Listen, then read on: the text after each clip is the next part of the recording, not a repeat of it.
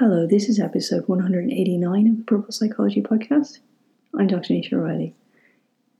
This podcast is on the Great Divide how to close the gap in humanity and not just this election. It's ironic for a country called the United States of America that it seems to be in splinters. It's extraordinary where I see posts that form the fractions. Recently, I watched in disbelief as I saw the debate take place on a Harry Potter fan page. I was less seriously wondering about the draw of Harry Potter, as only one person commented on how it's a book about bringing people together, standing up for others. The red team responds from a place of self and ego, and the blue team responds from a place of others, the big issues at stake. But this comes at a cost, unfortunately, as I've spoken about before, is it's alienating. You have to be such a successful person to have this viewpoint. But let me try and explain this better. This is not simply an election of following political parties. It's an election on self belief, self respect, but most importantly, being able to think beyond yourself. It's an aspect I've seen in many of the readers in my books. I set out to create cores, people who had strong, secure internal cores, a sense of humanity within them. It's like fast tracking through the stages of Jung's development, where you get to the stage three and four and you achieve for beyond yourself. First, for those around you that you care about, and then for the people beyond yourself that you don't know, for the bigger humanity. Ironically, this is the same core built during the nonviolence workshops, the civil rights movements, especially during the 1950s and 1960s. It's why I have such a draw to John Lewis. He was like their best student in those workshops. He most embraced the teachings of Reverend James Lawson. He lived and breathed the physical representation of those workshops and of the core that I write about.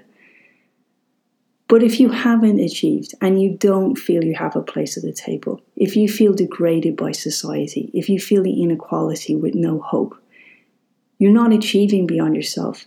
At best, you're on the first stage of Jung's development scale, hoping to do good for you, to feel good about you, this is the big ask in this election to take those who have not had the privilege of feeling secure about themselves, secure enough to think beyond their own needs, and to make them feel that you can represent them and not just patronize them because you're in a better place than they are. Your response can never be from a personal place. It must be reaching, and it can't ever be ridiculing.